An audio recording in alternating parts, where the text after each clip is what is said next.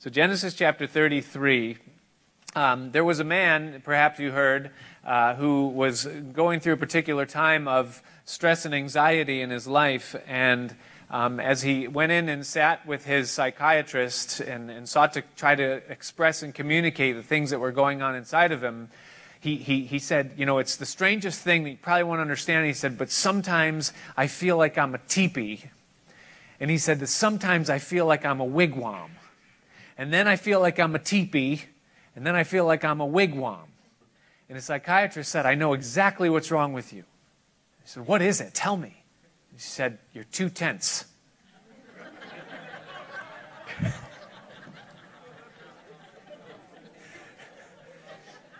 Get it? Get it? Too, you know, it's really bad, right? Mm. But I think that really is a common problem with many of us, isn't it? If I were to say tonight, you know, what is one of the big things you deal with, you'd probably say, I'm a little bit too tense. And stress, anxiety, things that are very common, very familiar to us in uh, the times in which we live. I heard of a company uh, somewhere in Europe that developed a product that was um, mainly for executives, people in high pressure, high power positions, and they put a bracelet on their wrist, and it was um, normally yellow, but it had a way of measuring their blood pressure, certain other um, signals, and when they began to become too stressed out or, or, or too much tension, the light would turn red you know, and so that was an indication to them that they should calm down, that they should uh, take a deep breath, that they should be careful how they act and behave. And I thought, you know, how interesting, but if, if we all had one of those, we would just be walking around with red bracelets on all the time. Like people would just be like, what's that red light on your thing? Oh, you know, because it's just something that we deal with. I mean, we live in very high pressure world. And when we look at the man Jacob as we come to this portion of his life, we realize that he has been a man whose red light would have been on for the past 20 years. He had left his home 20 years before where we meet him in our text now, on bad terms with his brother, fearing for his life. He had gone out with absolutely nothing, using rocks for a pillow. He had come into a land where he fell on good providence and uh, married two wives, one that he wanted, one that he didn't, and immediately felt the pressures of a rapidly expanding family. He had tense marriage and family relationships all of that time. He had an oppressive employer who was constantly using and abusing his services.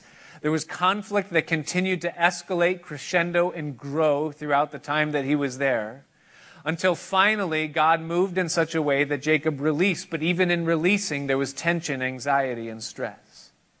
And as he ran away from Laban, he found out that Laban was pursuing him and running from Laban, there was a conflict and an interaction with him. And then breaking free from that, God sparing him, he turns around and right in front of him, he catches word that his brother whom he had burned 20 years ago, was now coming toward him with 400 men. And again, Jacob finds himself in a place of great anxiety. And the night before the meeting that he'll have with his brother Esau, in the pitch blackness of the night, in complete isolation, the Lord shows up and begins to wrestle with Jacob. And all night long, there is this physical, literal altercation that takes place between Jacob and his God over his identity and over the crookedness of his own heart and over the wrestling match that he himself is having with the fact that there's a God who loves him and that he is a resistant to that love. And in the wake of all of that, now Jacob arises to have this final meeting where Esau and him will now come face to face for the last time. And it's where we pick up in our text, and it's chapter 33, verse 1. And it says that Jacob lifted up his eyes and he looked. And behold, Esau came, and with him 400 men. And he divided the children unto Leah and unto Rachel and to the two handmaids according as they belong to each. And he put the handmaids and their children foremost, and Leah and her children after, and Rachel and Joseph hindermost. And so he kind of places them in the priority of value that they are to him, thinking, well, at least, you know, they'll die in order of how much I like them. This doesn't bode well for him, especially later on. You begin to wonder why they hated Joseph so much. But it says that he passed over before them and he bowed himself to the ground seven times until he came near to his brother. And Esau ran to meet him. Now you wonder what's going on in Jacob's mind as he sees Esau charging to us. Is this it? my whole life is flashing before my eyes. And it says that he embraced him and fell on his neck and kissed him, and they wept. And so, four words to describe this meeting that has so long been anticipated by Jacob. He ran to meet him, he embraced him, he fell on his neck, he kissed him, and they wept. Now, that's an amazing and remarkable climax to this thing that has been building for all of this time, the source of incredible anxiety in God, uh, Jacob's life. Now, I want you to just think about in your life some of the times that you have been the most stressed out about something that's coming in your life. Maybe, like Jacob, there's something relationally that happened at some point along the way, and the time of reckoning finally comes. Or maybe there's a stressful situation in your business or your industry or at your work. Or something happens, eh, you know, that's just so unique to you, there's no way anyone could even uh, communicate it, but it's just this source of great stress that you've been awaiting. But then that time comes, that reckoning comes, and the outcome of it is so far different from what you expected that it would ever be. And isn't it amazing how often the things that we fear the most and that we stress about the most never really materialize and become the great deal that we make it? And we see that exactly happening here with Jacob. He's been fearing for so long. He's been running for so long from this interaction, and when it finally comes, he finds it to be exactly the opposite of what he expected. Now, consider that this stress and anxiety that Jacob has been feeling comes in spite of the fact that he has had all along God's word that God is going to look out for him and protect him. He's had that promise all along. You remember way back at the beginning when Jacob first went out 20 years ago and he was laying upon those rocks. It says that God showed up to him and God gave him a promise. It's Genesis chapter 28, verse 15.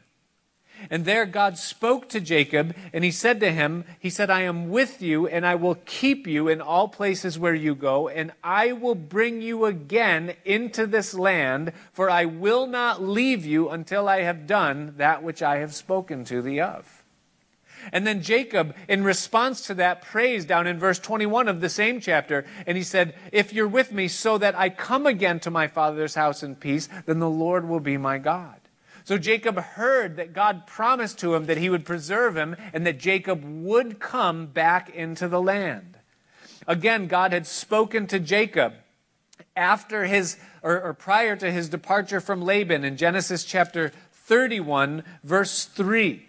It says that the Lord said unto Jacob, Return to the land of your fathers and to your kindred, and I will be with you. So, just in recent days, God had spoken to Jacob again, saying, I'm going to be with you, and you will come back into the land. In Genesis chapter 32, after the interaction with Laban, when Laban was sent home and Jacob was unharmed, it was there that Jacob saw the host of the Lord. He saw the angels, the protection of God in the supernatural that was all around him, surrounding him and keeping him. He saw it and even declared with his mouth, and he called the name of the place Mahanaim, which means the place of two hosts. So he saw with his own eyes the fact that God was with him, that God was protecting him, and God was preserving him. Thus, he had the promise and the word of God Yet, in spite of that, the anxiety of what was coming still didn't depart from him. Not only did he have the Word of God and the vision from God, but he had also processed this feeling that he's experiencing through prayer. And we looked at that last week in the prayer of Jacob and how he brought it before the Lord and he even spoke out of his own mouth the history that he had with God, the faithfulness of God, the promises of God. He spoke to himself according to the things of God. And, and in spite of that, he was still feeling anxiety concerning this thing that's to come. And I know that in this time, even in this setting, even here right now among us, there are people in here that you're dealing with anxiety. You're dealing with stress and pressure. And you're a child of God. You have the Word of God. You have the Spirit of God. You have the promise of God. You even handle it the right way. You handle it by prayer and speaking to God, and yet you find that you still can struggle with stress and anxiety. And what I want you to know tonight is that what you're going through and what you're experiencing is common to the people of God, even the Abrahams, Isaacs, and Jacobs that we esteem and think that they had no problems at all. It's a real part of the fallen human condition. We are imperfect beings living in a fallen world, and thus sometimes we experience these things.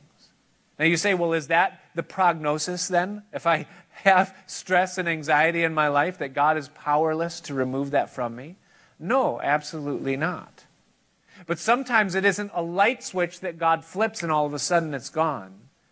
But sometimes there's a process of God working in us and winning our trust to the place where that anxiety fades away in the light of His presence and of His goodness and of His power that He provides for us.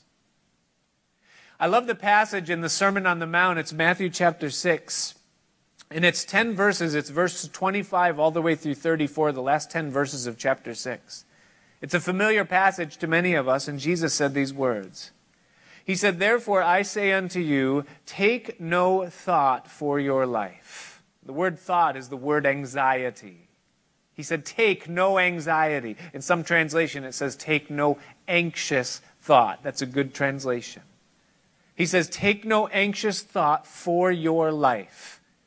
What you will eat, what you will drink, nor for your body, what you will put on. Is not the life more than meat, and the body more than clothing? Behold the fowls of the air, they don't sow, neither do they reap or gather into barns, yet your heavenly Father feeds them. Are you not much better than they? In which of you, by taking thought, again, by anxiety, by anxious thought, can add one cubit to his stature? You can't change the circumstances of your life with anxiety. It's like what somebody said about being anxious. It's like sitting on a rocking chair. It gives you something to do, but it gets you absolutely nowhere. Verse 28 And why take ye thought, or why are you anxious for clothing? Consider the lilies of the field, how they grow. They don't toil or spin. And yet I say to you that even Solomon in all his glory was not arrayed like one of these. Wherefore, if God so clothes the grass of the field, which today is and tomorrow is cast into the oven, shall he not much more clothe you, O you of little faith? And now we begin to see the issue. Therefore, and here that therefore means here's the conclusion of the matter take no thought. There's that same word again take no anxiety. Take no anxious thought, saying, What shall we eat, or what shall we drink, or what shall, with, shall we be clothed? For after all these things do the Gentiles seek, for your heavenly Father knows that you have need of all these things.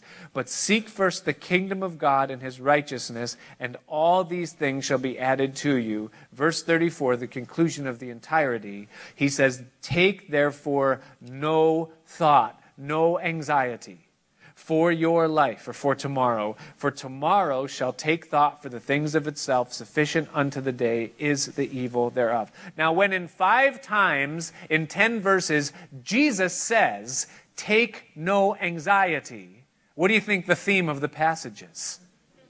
What do you think he's trying to say to us there in those words? Now, the reason why that's one of my favorite passages concerning this is because not only is it instruction, concerning this concept and topic, but it's actually a command. He's commanding and he's saying, take no anxiety or take no anxious thought. And so, in my visual mind, what I see is I see maybe it's something invisible, some spiritual thing that's happening. The Bible talks about fiery darts of the enemy, so sometimes I might uh, picture it that way. And what I picture is somebody trying to hand me an anxious thought or some anxiety. Hey, Esau's coming to meet you with 400 men. Here. And now I have a choice. I can either take that anxious thought and unseal the envelope and read it and go, oh no, Esau's coming with 400 men. It might come in the form of a bill that I have no idea how I'm going to pay that bill. It might come in the form of a letter or a memo that there's a meeting or you're being called to a meeting. It might come in the form of a prognosis or a call, an answer, a, a message on my voicemail, perhaps uh, from a clinician who says, We've got something we want to discuss with you in the blood work that you just had done. Please come into our office at your earliest convenience in person. And all of those things that happen to us, it's somebody trying to hand us an anxious thought. It's an anxiety. And what Jesus is saying to us is he's giving not only permission, but the command. He's saying, don't take the anxious thought. Which means when the anxious thought comes, we have permission and command to say, no, I'm not taking that. Now, people will look at us and chide us and say, well, that's irresponsible. You have to take this anxious thought. This anxious thought is high priority anxious thought. You're head of household. This is concerning your health and your future. This concerns, you need to take this anxious thought. And so we go, yeah, I better take the anxious thought. And so we take the anxious thought and we begin to deal with the anxious thought. What do you do once the anxious thought gets in? Because sometimes anxious thoughts get through, don't they? I find that my screen has far too large holes in it.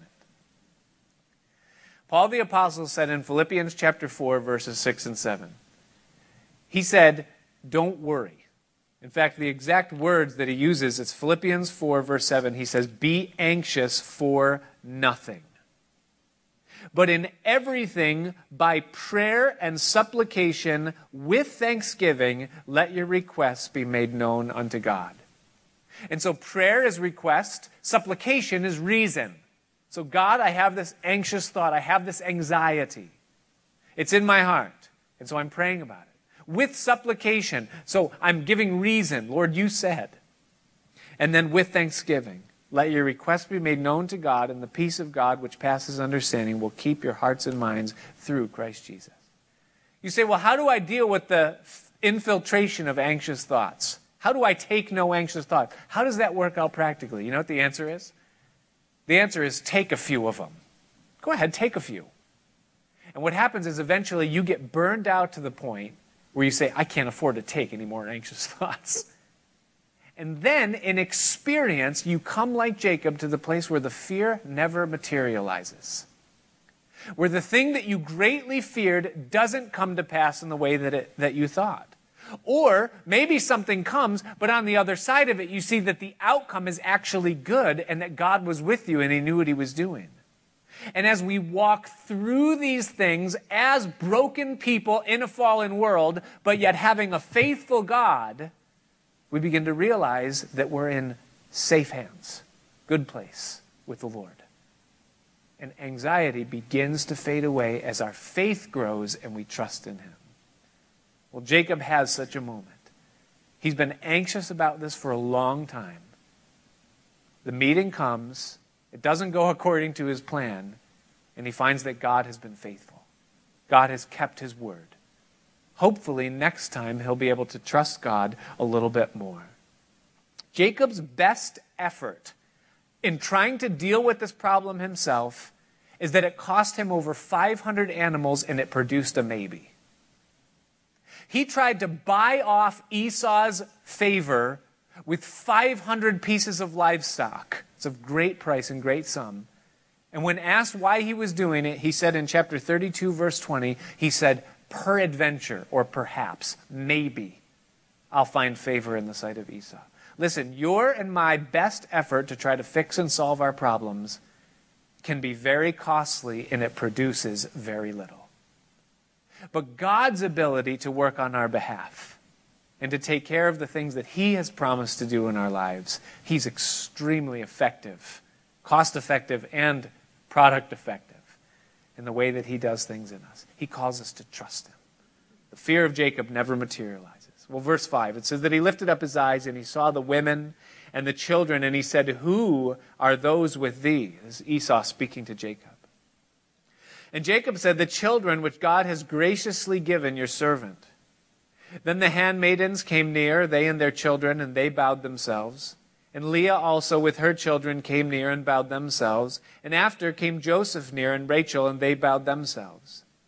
And he said, What meanest thou by all this drove which I met? All the animals that you sent to me, all these waves of, of livestock and servants. What is all this? What does it mean?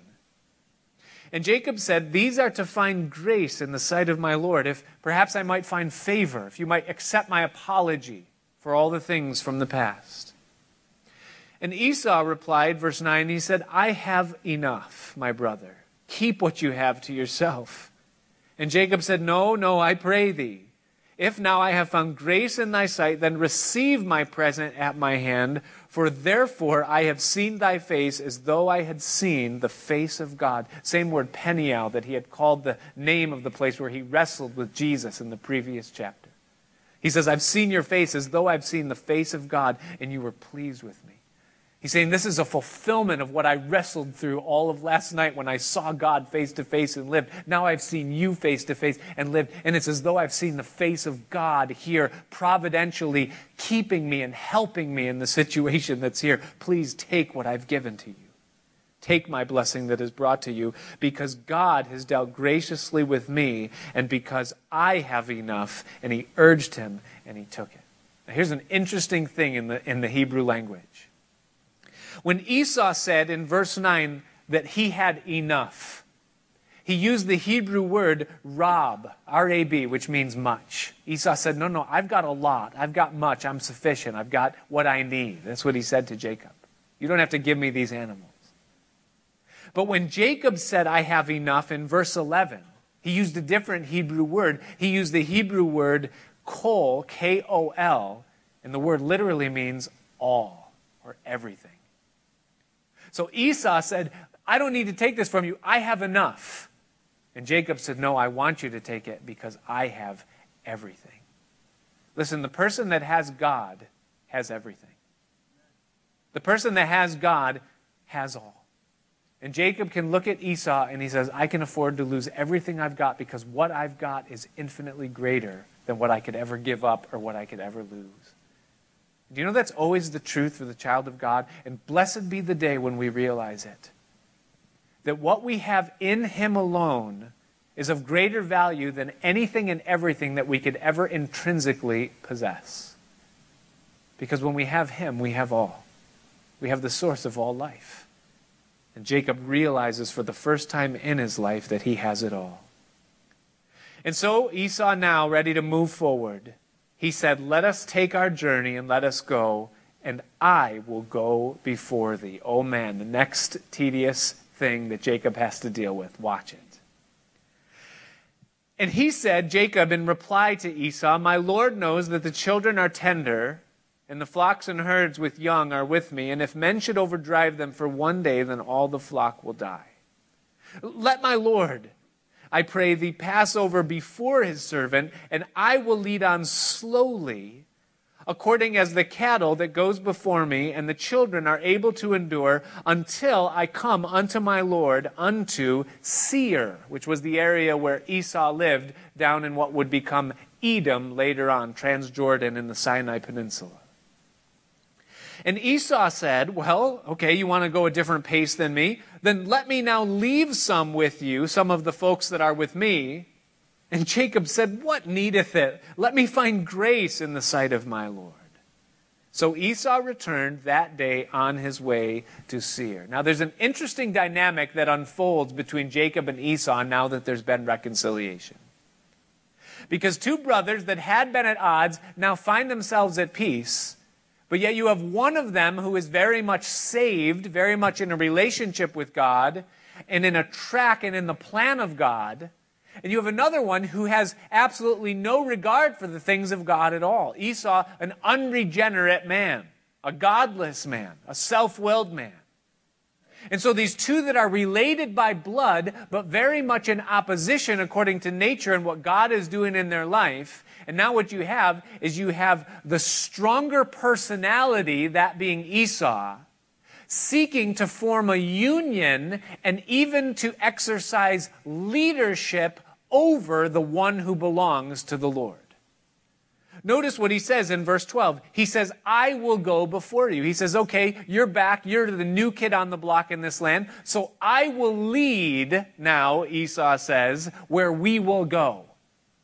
Now, the will of God for Jacob's life and the will of Jacob for Jacob's life is not at all to be under the influence of this man Esau and to go with him. Now, I ask you here tonight as you sit here can you relate at all to the circumstance that Jacob finds himself in? Have you ever had, or do you perhaps even now have in your life, maybe someone who doesn't understand the way that you think, the way that you live, the ideals that you hold in the things of God? They don't understand those things in your life, but yet they still seek to exercise influence in and over your life. It happens very often with perhaps a young married Christian couple. And there are parents of either the bride or the groom or both that still seek to have a hand and a place in their life. And sometimes they cross boundaries and they exercise maybe a little bit too much presence or maybe a little bit too much attempted influence in their desire to be a part of those kids' uh, new relationship. And it can be a challenge and a strain on a young marriage because they're seeking to establish their own place and figure out God's will for their lives. And in all of that, they're dealing with the complication of the presence of parents that are overreaching. Not annoying necessarily, not unwelcomed totally, but they're just overreaching and they're crossing boundaries. Sometimes it's not the parents, sometimes it can be just someone else, someone, maybe a friend from the old life, or even a sibling from the old life, like we have here in the text.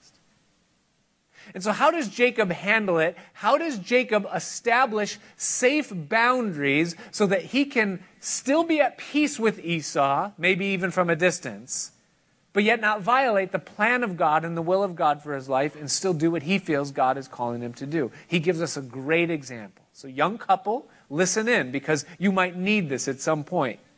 Listen older married couple that is now experiencing the dynamic of having kids that are getting married understand that there are boundaries. God's dealings and working in them may be different than what you hope for them or what you think even they're competent to handle, and you feel like you need to have a hand in your life understand that sometimes boundaries need to be established. Well, how does Jacob establish these boundaries? Well, the first thing that he does in his wise refusal of Esau's offer is that he deals with him extremely respectfully.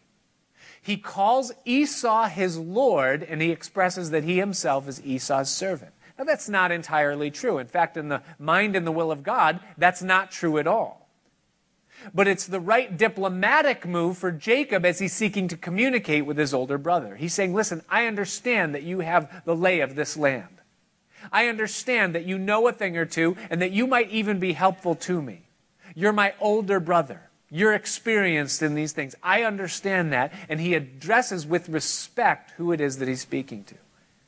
And so, for a younger person to be establishing boundaries with an older person, that's a great place to start. To just simply say, like, I recognize that you're a parent or you have more knowledge in this or more experience in this. I understand all of that and I respect that. He's respectful to him. The second thing that he does is that he's open, transparent, and rational concerning his position versus Esau's position. He says to him in verse 13, he says, My Lord knows that the children are young the flocks and the herds are with young that are with me, and if they're overdriven even for one day, then all the flock will die. He says, I need to go a different pace than you.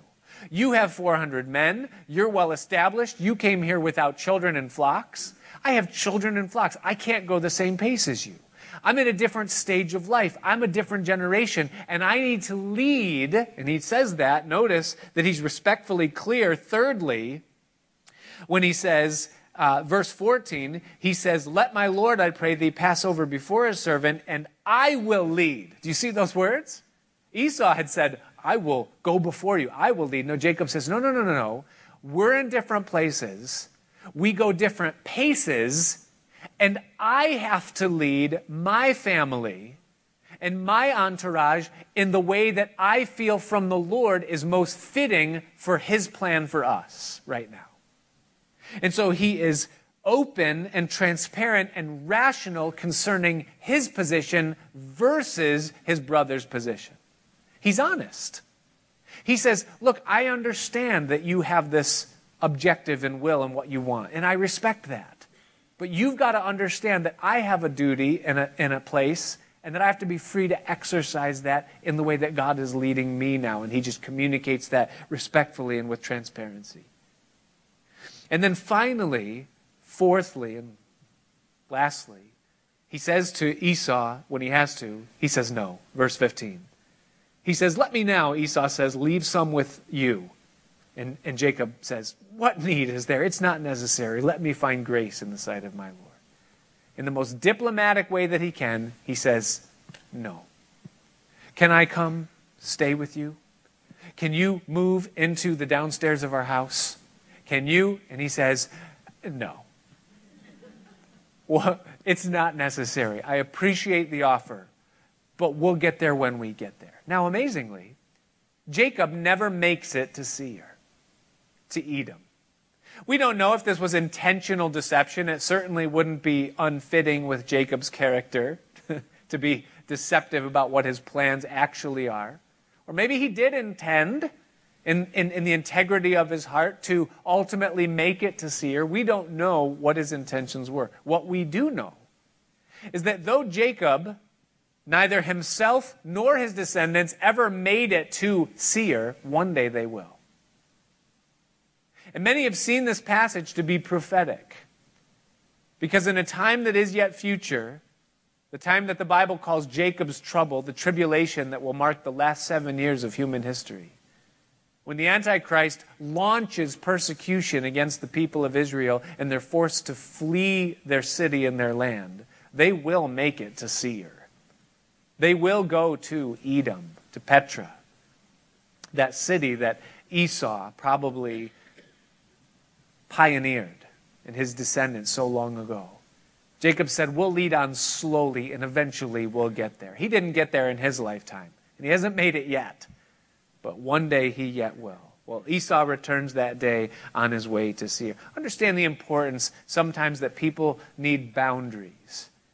And that setting up those boundaries doesn't mean there needs to be a break in the relationship or unfriendly terms on things. Sometimes it's just a thing, a matter of what God is doing in separate individual lives. Well, it says that Jacob journeyed now to Succoth, and he built him a house, and he made booths for his cattle. Therefore, the name of the place is called Succoth. Now, this amazes me. He had had a word from God that he is to return where? Anybody know? Anybody remember? Bethel right? He's supposed to go back to Bethel, where he made the altar at the first unto the Lord. He has now made it past barrier one. He's escaped from Laban. He's made it past barrier two. He's gotten through Esau. And now, as he comes, he does not cross the Jordan back even into the land of Canaan, but he stops short of coming into the promised land, and he does something that none of the other patriarchs did. He built a house. He's the only one of the three that did. It even says in Hebrews that they dwelt in tents. But here Jacob builds a house. He goes, I made it this far. Pretty good. Let's set up shop. Let's settle down for just a little while. You know what's ironic to me in this? Did you know what Sukkoth means, the place where he built it? Sukkoth means tents. Remember the Feast of Tabernacles? The word tabernacles is Sukkot. That's the word. The, the Sukkot is the Feast of Tabernacles or booths. What does it mean? It means that Jacob built a house in a place that was intended for tents. And I caution you here tonight, the same thing can happen to us. The Bible says that this world is not our home, that we're just passing through. The Bible says of Jesus, when he came in the flesh to this world, it says that he dwelt among us. The word is tabernacled, he tented among us. Peter spoke of his own body and his own life as a tent. He called himself a pilgrim and a stranger, and he said, I'm just tenting my way through this world. And for you and I that have a home in heaven and our citizenship is in heaven, our hearts are to be already living there, and our relationship with this world is to be very tent like. We're to be able to lift up our stakes and move at any point as the will of God would make providence for for us. But our tendency and the great temptation is that we build a house in the place of tents. That we begin to settle in. Not, I'm not talking about owning a physical house. There's nothing wrong with owning a physical house, it's a position of the Spirit. Have I made this world my home? Symbolically, we see that Jacob is seeking to do that. He's seeking to say, I want to settle down for a little while. It's going to be a tragic move for him, for his family, and for his future. It doesn't last long. It says in verse 18 that Jacob came to Shalem, a city of Shechem, which is in the land of Canaan, when he came from Paddan Aram and he pitched his tent before the city. I think he realized that he was making a mistake. And just like we do when we make mistakes, God says, Hey, wake up and he gets back on track and he crosses into the land. But I love what it says at the beginning of verse 18. It says that Jacob came to Shalem, a city of Shechem. Now, if you have a New King James or another translation, it's probably more accurate. The word Shalem literally means in peace. That's what Shalem means. And it would be better translated that Jacob came in peace to the city of Shechem, which is in the land of Canaan. And the reason why that's so remarkable is because it's a testament to the faithfulness of God. Remember what God said to Jacob way back in 28, verse 15, that verse that we read earlier? He said, I will bring you back into this land in peace. And we see that God kept his word and that Jacob is brought back into the land in peace. Do you know that God always keeps his word? He's so faithful.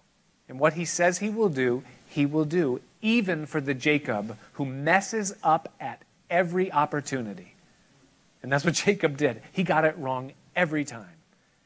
But the Bible says that when we're faithless, God is faithful still because he can't deny himself. Well, let's read two verses of chapter 34. Very important. Actually, we're not done with. Let's do 19 and 20. Let's do the last two verses of 33 before we cross over. It says that he bought a parcel of a field where he had spread his tent at the hand of the children of Hamor, Shechem's father, for a hundred pieces of money, and there he erected an altar, and he called it El Elohe Israel. And so Jacob buys land, doesn't build a house, this time spreads his tent, and he owns a parcel of ground near this area of Shechem that would become Shechem. It's the place where Jacob's well would be dug, where Many years later, Jesus would meet a woman at the well. Many things would happen there in this area. And it says that he erected an altar, called it El Elohe, God, the God of Israel. Now, again, this is partial obedience. God said, Go where? To Bethel. He's going to get there eventually. I mean, Jacob's the kind of guy like me that can't just go. I have to be, you know, like the whip and the whistle, you know, would you please?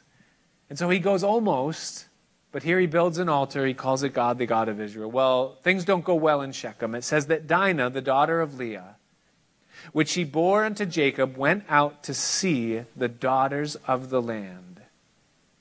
And when Shechem, the son of Hamor the Hivite, prince of the country, saw her, he took her and lay with her and defiled her. Shechem rapes Dinah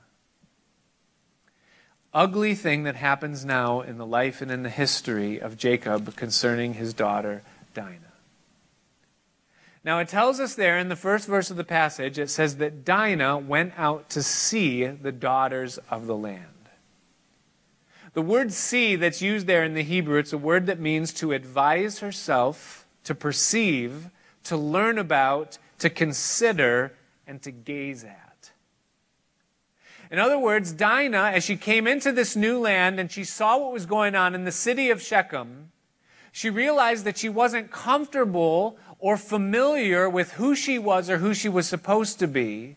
And thus she went into a place in the world, in the land of Canaan, and she was gazing at or looking at the daughters of the land with the intent of comparing herself with them, advising herself through what she observed in order to figure out who it was that she was supposed to be. In other words, Dinah's mistake is that she was looking to the world in order to try to figure out who she was. That was Dinah's mistake. In the modern era, it would be very much the equivalent of Dinah going to the Apple store, buying herself an iPhone 8, downloading Instagram, Pinterest, Facebook, and, you know, and all the others, and looking into what the world says back that this is what you're supposed to be. This is what you're supposed to wear. This is how you're supposed to act. This is what makes a woman a woman. and looking to the world to catch those cues and to understand that place of identity. She was looking at the world to figure out who she was. Now, here's the problem problem number one with that. You might want to write this down mom, young daughter, young girl, grandparent, mentor, spiritual leader. The problem with looking at the world to figure out your identity is that you can't find it there. You'll never be able to find your identity by looking at the world trying to figure it out. Anyone who looks at the world to try to figure out what they're supposed to be or who they are is ordering off of a very small menu. Oh, it could be a large menu. It's a diner menu. You know, a diner menu has like 50 pages, right? You got like one minute. what am I going to have? And it's, it can be a large menu. There might be 50 things on there. Well, do I want to be a jock? Do I want to be a, a scholar? Do I want to be a debater? Do I want to be a politician? Do I want to be an entertainer? Am I into drama or the arts? Okay, well, if I do that, okay, I read the description. Okay, dresses in baggy clothes or wears tight pants and shiny sneakers. Oh, I like that. That sounds kind of good. It's ordering off of a menu. It's trying to figure out what I am and using the world as the cues to do that. The problem is with God, the variations are limitless, and your chances of finding who you are on the world's menu are absolutely zero. You'll never find it there. While I was preparing this part of this message, I was sitting at my dining room table very early in the morning, and I love the summer mornings when the sun rises way before the people do. And as I was sitting there, the bird uh, feeder was hanging from the gutter right outside of the dining room window, and a rose breasted grosbeak. And yes, I knew what that was without looking it up landed and started swinging on the bird feeder and just started pecking away at this thing. And I don't know what that's called that Georgia puts in there, you know, filled with honey and peanut butter and all the rest. And I just watched this thing, and it's the most incredible looking bird, and the, the feathers and the colors, and this red spot that's right here, and this parrot beak, and the shape of the thing. And I just stared at this thing, and I'm going, man, Lord, the things that you make, your ability to create, and the uniqueness of it and the beauty of it. Lord, no one can create like you. Here's the truth concerning you. The Bible says in Psalm 139 that you are fearfully and wonderfully made. The exact words, so that I don't mess it up with my paraphrasing, David says this. He says, I will praise you or thank you, for I am fearfully and wonderfully made. In, in the Hebrew, it means I am wonderfully complex. Marvelous are your works, and that my soul knows right well. Now listen to verse 15. He says, My substance, that is the stuff that I'm made out of, the very things that are undefinable and that are unspoken, that you can't see, that you can't describe, you can't replicate that you can't change because they're put deep inside in the untouchable place. My substance, he says, was not hid from you when I was made in secret and curiously wrought in the lowest parts of the earth. Your eyes did see my substance, being yet unperfect, and in your book all my members were written, which in continuance were fashioned when as yet there was none of them. In other words, God, you made me so wonderfully complex the way that I think and feel and appreciate and express and create and who I am and what I am. God, your hand and mind authored all of that. You made me what I am. And he caps it off by saying in verse 17, How precious also are your thoughts unto me, O God. It means literally, how valuable am I in your sight? I am valued by you, God. Now, you take the world's menu of what it offers, it can make you by you looking at it and saying, I choose to be that.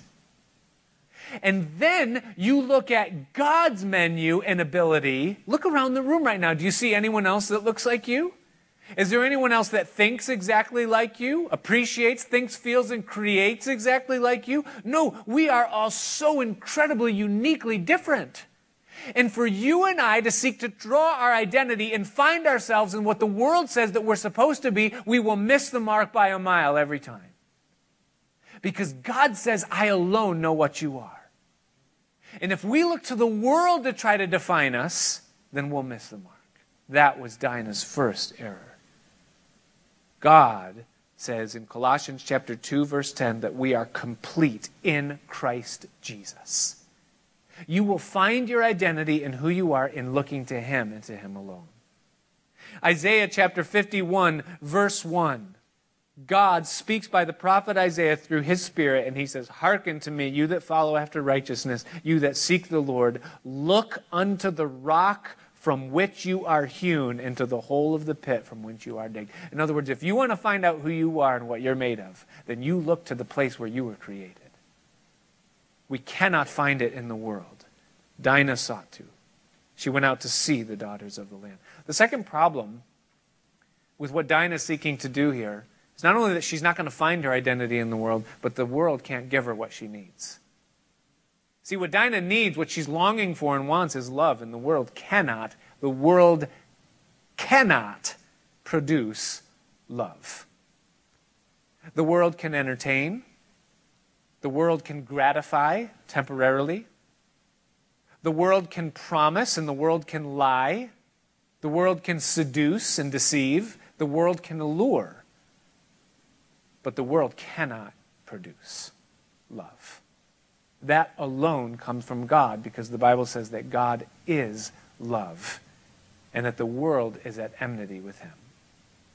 God cannot, I'm sorry, the world cannot produce what only God can. You and I, we were made to be loved, and that love can only come from God. Let me ask you the woman at the well who had five husbands, you know the story, I don't have to tell it to you the harlot who was cast down nakedly at the feet of Jesus in John chapter 8. Mary Magdalene, who lived such a shady lifestyle that it says that Jesus had to cast seven demons out of her. What is it, what was it about Jesus Christ that caused their lives to be revolutionized and changed? What causes someone who's at that level of depravity and lostness to so completely turn and be changed to where their devotion is 100% completely on someone who can give them nothing in the physical. It's love. It's that they knew that they were loved by Jesus in a way that they could never be loved by anyone or anything in the world. And they were so changed by it that he became their all in all. And listen, young girl, young daughter, person here who's looking for still your identity somewhere or finding love in something that you think it can come from, it can only come from God. But when you get it from there, it changes you. It makes you what nothing else ever could. It completes you. It makes you complete in Christ. The world doesn't love you. The third problem, and it's the overlooked problem when it comes to what many of our young girls are looking into, trying to find themselves, is that at the same time Dinah is looking at the daughters of the land, the sons of the land are looking at Dinah. It tells us in verse 2 that Shechem saw Dinah, and he took her, and he laid with her, and he defiled her. And not only that, but she was captive in his house. We're not going to get there tonight, but we'll find out that she had to be rescued from his clutches because she was taken into his very house. There are many young girls in our world today, probably countless, way more than we could even comprehend, that have been taken captive by the world to be what they think that they should, but what they are not. Giving in to the styles, the lifestyles, the trends, the personalities that they think they should be in order to become what they're not. And they get locked up in that situation. I think one of the hardest things would be to be an actor. Because when you're an actor, you have to act all the time. And acting is fun in short bursts. But when you have to pretend to be something you're not on a continual basis, that gets real hard. And when I take my cues from the world, and I let myself be defined by what the world says that I should be, I find myself perpetually having to act a part of something that I am not. God didn't make us to be that. And we get locked up. Now, Dinah's problem in all this, and we're almost finished. Dinah's problem in all of this was not rebellion. It wasn't that she was ignoring the rule of her parents or what they had to say. It wasn't that she was necessarily vulnerable. She was normal. She was a young girl. This is normal. It wasn't ingratitude and looking outside of what she already had to find something that she didn't. None of those things were the problem that Dinah had in this. The problem that Dinah had was a value problem. Is that she didn't know her value. She didn't recognize or believe her value, and she was seeking to find it in something, not knowing that it already existed. I heard one speaker recently, and he said these words. He said that the problem with our kids these days is not drugs, it's not violence, it's not sex. It's not all the things that we see going on that we're preaching against and complaining about. He said, that's not the problem. He said, the problem with our kids is a value problem. He said, when people don't know that they're valuable, then people don't act like they're valuable. And thus, the actions and things that are being expressed in the young people of this day and age are the result of the fact that they don't know what they're worth. Listen, this is common. This isn't just with young people, this was with Jacob. I mean, what happened to Jacob just a couple of days ago? He was wrestling with Jesus, remember? And when Jacob was wrestling with Jesus, what did Jesus say to Jacob? He said, What's your name? He goes, Tell me, what's your name? And it was the first time in Jacob's life that he answered honestly. Every other time, remember what I, Isaac, his father, said, "What's your name?" He said, "I'm Esau." I'm Esau. I'm Esau. Well, the voice is Jacob's. You look like you smell. I mean, what do you mean? Who, who is this? No, no, it's Esau. It's a, you would never accept Jacob. Jacob's unacceptable before you. I mean, Jesus gets a hold of him, wrestles him all night, and he looks at him and says, What's your name? What's your name? He said, Jacob. My name is Jacob. Yes, I didn't make two Esau's. I made a Jacob, and the word says, Jacob have I loved. Do you understand that God made you? and that God loves you, your name. He's not waiting for you to be something else that you're not. He's not waiting for you to catch on and get it and fit in and make the mold. God made you and He loves you. What's your name? Jacob, now you've prevailed. See, it wasn't just Dinah, it's all of us. We're complete in Christ, and you're valuable. You're valued by God. Your, your substance is precious to him, he says. What's the truth of the matter in all of this? The truth of the matter is this number one is that God loves you more than you love yourself. And we love ourselves. Believe me. I don't need to illustrate. You can challenge me on it later. I will win. Number two, God knows you better than you know yourself. And if you seek to order off some cheap menu that the world says that you should be, young girl, old man, whoever you are, you will come incredibly short and you will miss the mark by a mile. Because God knows what He made you to be. You'll find your identity in Him. Number three, God accepts you for who you are. God will anoint you for who you are in your personality in the way that it is expressed. And God values who you are. It's what He made that He will bless and anoint, not what we try to make ourselves. He accepts you. And number four, his completion brings freedom and joy. In him, when we find ourselves in him. Parents, set your kids free with truth. Daughter, you belong to another kingdom, to another king. Our job as parents is not to mold our kids into something that we think they should be, but to unfold what God has put there and to speak truth into their lives. We can close, the worship team can come.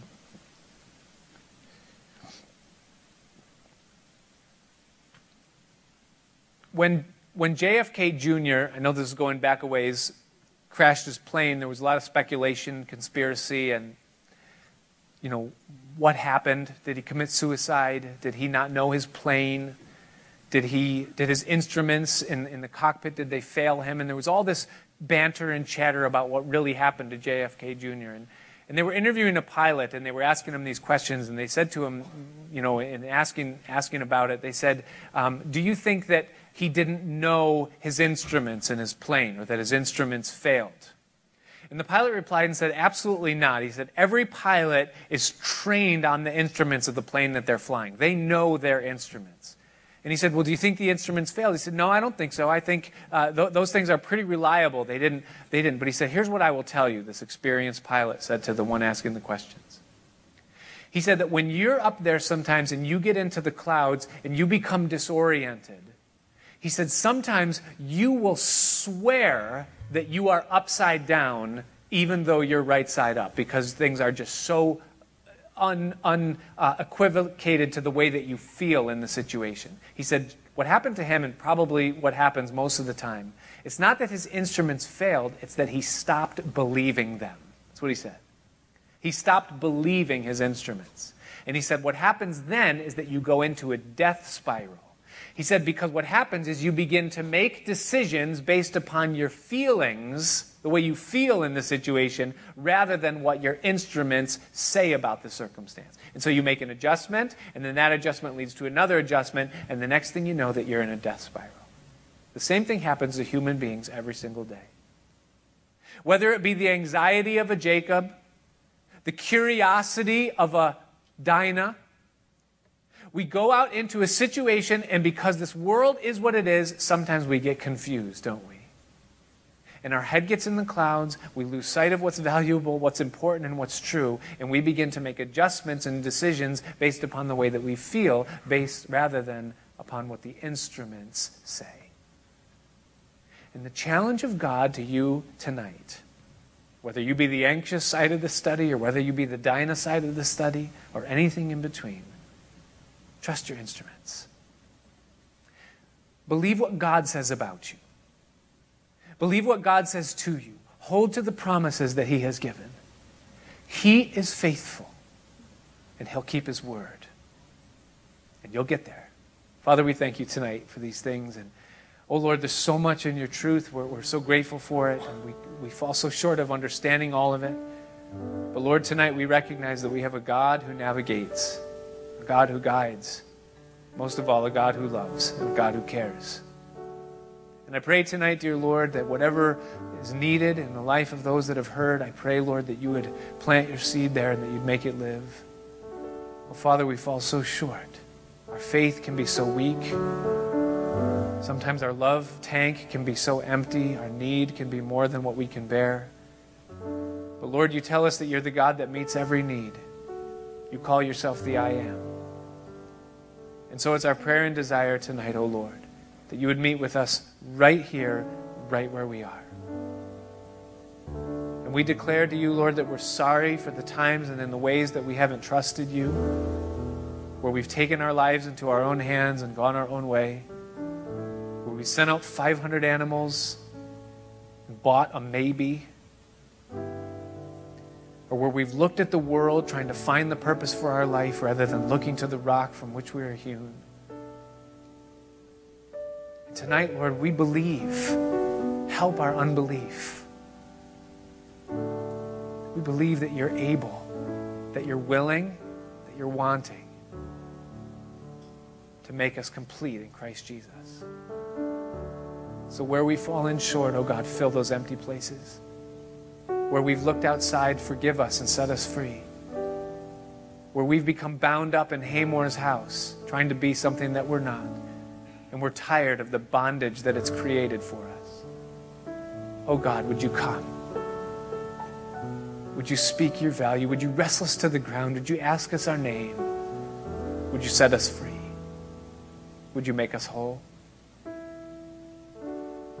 Perhaps you're here tonight and you don't know Jesus Christ personally, and your whole life just bears the marks of a menu that someone else has thrust upon you. Tonight, you're invited to receive by faith the gift of God's salvation, to be free, to be forgiven, to be whole.